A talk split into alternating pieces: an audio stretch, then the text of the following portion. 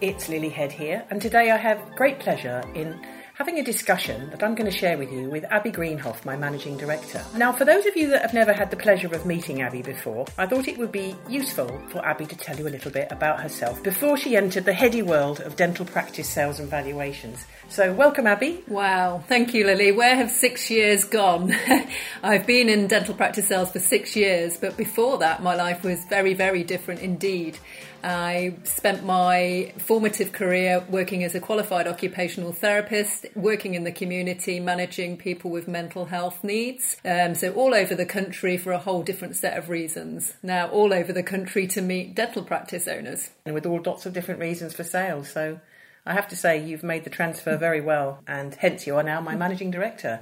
So, and I absolutely love working with people, and I think this job very much still allows me to do that working with people on their goals. I agree. So I think really for today, it'd just be good to have a chat about how COVID 19's uh, impacted the industry. You know, uh, what's been going on with the various sort of lockdown periods. And so, um, looking to the future, really, you know, how's demand holding up from the private and corporate buyers? And more importantly, of course, are lenders making money available to us? So, let's just start first of all about the meaning of market value. Okay, ultimately, the value of a business or a practice is a representation of the future repeating business uh, of that business. That's what we call goodwill.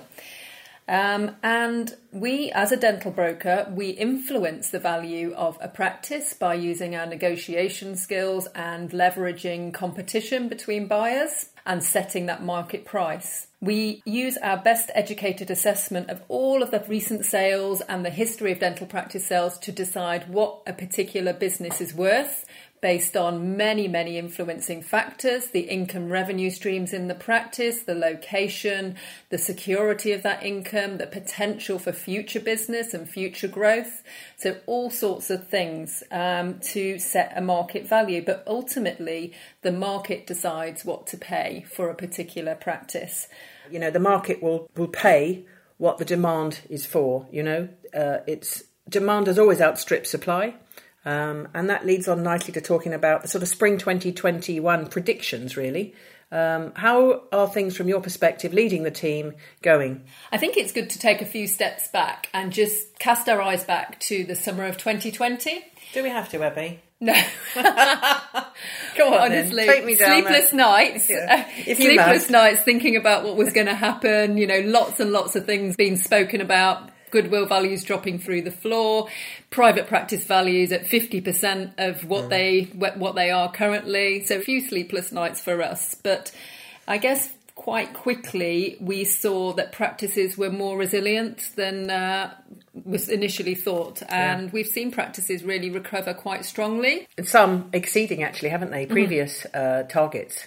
Absolutely. Um, I mean, so, and they're sustaining that at the moment. So yeah, and we saw private practices, obviously, their revenue ceased in those months of closure. Um, but now they've really, really sprung back because people want to have their teeth done and they have often got more money sitting in their accounts. Uh, so they're prioritising the health and the way they look. As a result of what we were seeing, I think owners were probably lying in bed or thinking in you know in their practice on their time off um, and industry experts were thinking that buyers probably won't want to buy practices at the moment. Lenders will be hesitant yeah, I agree. And and I think that people also thought that would of course then depress market values. But it's not the case at all. And that's the good news story out of all of this, isn't it? I know that we have never been busier as a team and we are a growing team to cope with the demand and the service levels that we want to give. But you know, market predictions for this year, obviously it's a key market skill moving ahead predicting your one year, three year, ten years. But we can report, can't we, that the spring predictions of gloom and doom are banished. Um, there is a strong appetite out there. Buyers are definitely looking, uh, whether they're first time buyers as well as the large corporates, the groups. Yeah, and what I would say is we're looking at the volume and the value of the deals that we're doing. Mm-hmm. So the, the, transactions did grind to a halt between March 2020 and then up to September, really, in 2020. But we can actually say, in terms of the volume of deals we were doing and the value we've caught up, we've filled that deficit, and the market remains very, very active. We had our record December um, 2020 in terms of volume and values of deals. And our Lilyhead Finance colleagues were three times busier presenting new um, bank lending proposals to the bank. Um, so, really, what that's representative of is there is renewed interest, there's confidence in the market, and there's ex- a, a high level of buyer activity that we, we did some analysis and actually we're looking at the number of buyers that have registered new unique buyers and there's 4.6 times or 460% more buyers registered in the six months leading up to December 2020 compared to the previous year 2019 yeah. so there's a lot of renewed interest and from unique people that maybe thought they were never going to buy a practice you know looking at uh, setting up on a smaller scale or in fact setting up squats in some cases. We've seen more squats setting up. Yeah, that's true. Um, I mean, you know, overall, the dental market's become very active. There's renewed confidence from vendors, you know, the principals. Um, and I think that on the whole, um, things in the industry are looking very good indeed. Obviously, there's a lot more caution around uh, the funding, which we can touch upon in a moment, but it's all very good.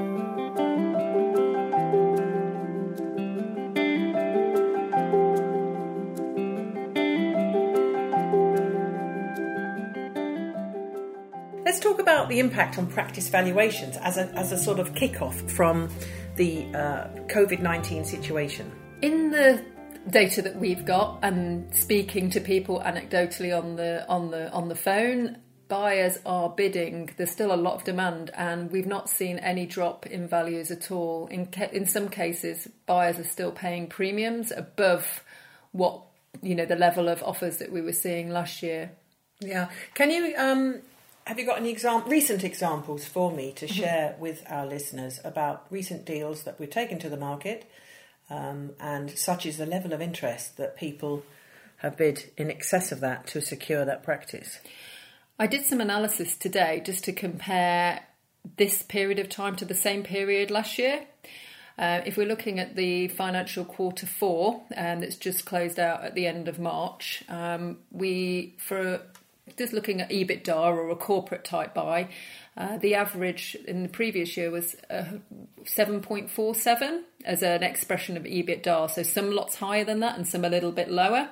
Uh, but this year, in the same quarter, we're looking at 7.7. So it's mm. comparable, if not a little bit more. Yeah.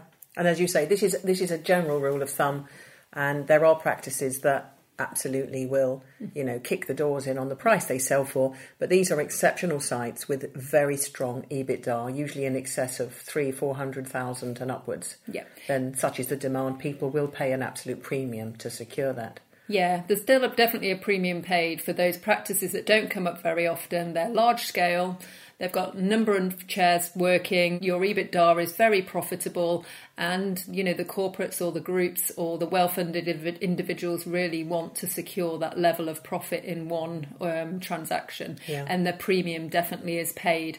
We had a practice that um, ch- changed hands recently for which actually smashed it out the when I was talking about the ranges in the, between seven and eight, you were talking above ten, um, about eleven point four, I think. So if it's the right place and the right demand, and it's still very much governed by the similar criteria as it was before the pandemic. The the criteria is the same.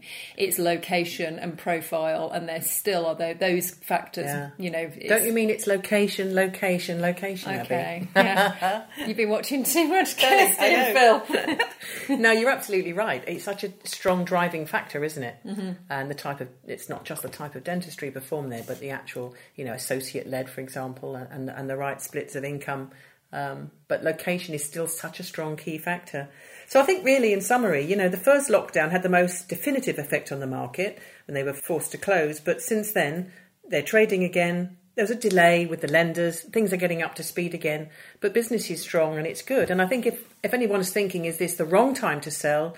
We would genuinely say it, it, not at all. Um, but what you do have to be prepared to do, which I've touched upon before, is you've got to get all your ducks in a row. You've got to get your financials absolutely spot on because trust me, when I tell you that the banks are going to be looking very closely at the financial due diligence, they're very risk averse, and more than ever, they're going to be expecting to have all the answers to all the questions. And the ship has sailed when people said, Oh, my accounts aren't here yet, I'll get them ready just before completion. You've got to get everything ready to give absolute security and comfort to the lenders. Yeah. Because at the end of the day, it's the bank that's buying your dental practice. The Um, bank is the real buyer, um, and we. The first point, I guess, is evaluation, and most practices that we see now, obviously NHS have had their payments less the abatement, so that's been okay for now. Um, and most of the private revenue has recovered between, I would say, about 80 and 100% for most practices, or 110% because they've been obviously capitalising on that backlog, but also patients that couldn't access NHS services. Um, so they are doing very well. If you came to us and you had a practice where it was only turning over what you 50% of what you were before, we might say then if you want to realise the value that you would have got pre-pandemic at the, your normal monthly run rates, then maybe work on the business for a bit longer. But if your business is anywhere, you know, in that range of 80 to 100%, 110%, you know, there's no reason why you wouldn't get good market value for your practice right now. Yeah, you're true. I actually took a call yesterday from somebody who asked me, you know, they said my our turnover's down, obviously, thanks to COVID. Um, is this the absolutely wrong time to sell? And obviously, you know, I answered his questions with what you've just said, but you know, the banks are on, they're fully au fait with why income is down. But as long as you can show sustained efforts to increase it and they can see that month on month, there is absolutely no reason why you couldn't take your practice to the market and get still a very good return on, on your life's investment and worth.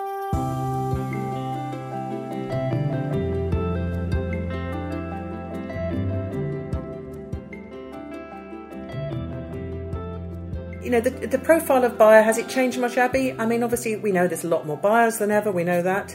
There's more. There were lots of early opportunists, I know, in, in COVID, looking for deals, looking for distressed sales, you know. Um, but I'm pleased to say that, on the whole, we had very few that we helped uh, dispose of. With the private buyers, one of the things we found in COVID is that people are just wanting to take control of their own destiny. You know, they had a bit of a tough time.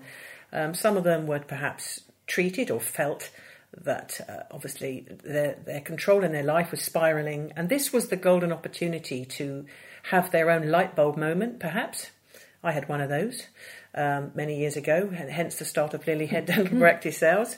And um, I think that taking that leap of faith um, has been pretty seismic for uh, quite a lot of associates, and they've got the courage and the confidence to go ahead and, and buy their own practice and be in charge of their own destiny. Of course, there's lots of challenges that come with that, but nonetheless, it's uh, it's a different way of thinking with your life.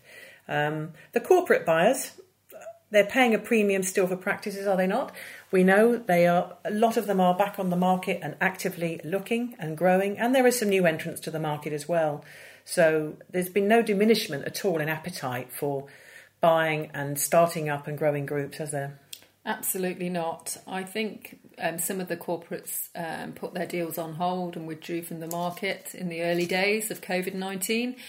And now they're back in um, and new investors um, are, and they're growing. Their appetite remains strong. I think there was some hope that these corporate bodies or corporates could potentially drive prices down um, and saw COVID 19 as a very good reason to do that. But actually, now the competition is back they're paying prices that are equal or if not more in some cases. Yeah, and that goes back to having uh, working with an open playing field for our clients, taking it to the whole market and having competition. You know, the one to one, they're never going to get the full uh, return. But by taking practices to the market, we've sold several, haven't we, in the last month where we can actively demonstrate that uh, a far better price will be achieved by taking it in a competitive marketplace and seeing what offers and terms are out there.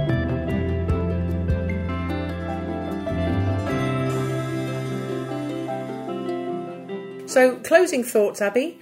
Um, obviously, like every industry in the world, the dental market's witnessed a significant impact with COVID, but this first quarter has shown huge signs of gaining ground. Um, the lenders are cautious, but the money's there. I know we've often said, haven't we, in the past, you know, obviously get yourself registered with as many agents as you can, but you've got to surround yourself with the right team, but be prepared. You know, you are you snooze, you lose is a well known saying.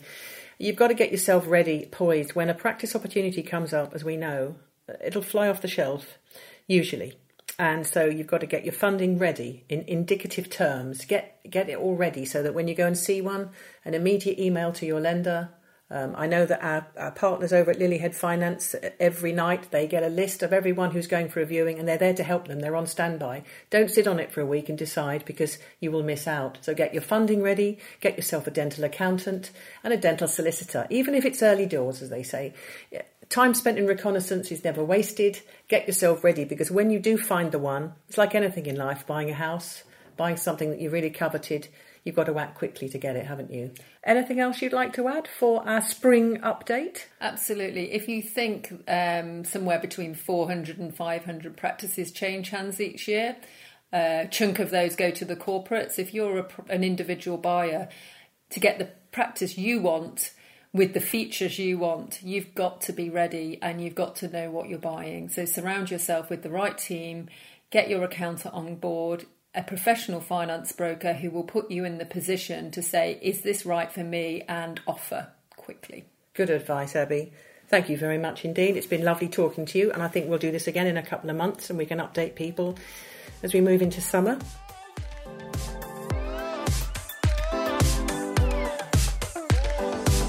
Thank you for listening to our Dental Business Transaction podcasts. I hope you found it informative.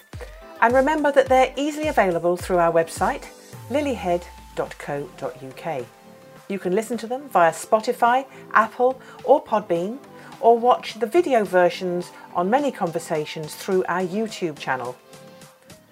Finally, if you'd like to talk to any one of my team or myself, please don't hesitate to get in touch with us. We can help you with advice buying, selling, or funding a dental practice, so please do call us. We can be reached at dentalbrokers at lilyhead.co.uk. Thank you and goodbye for now.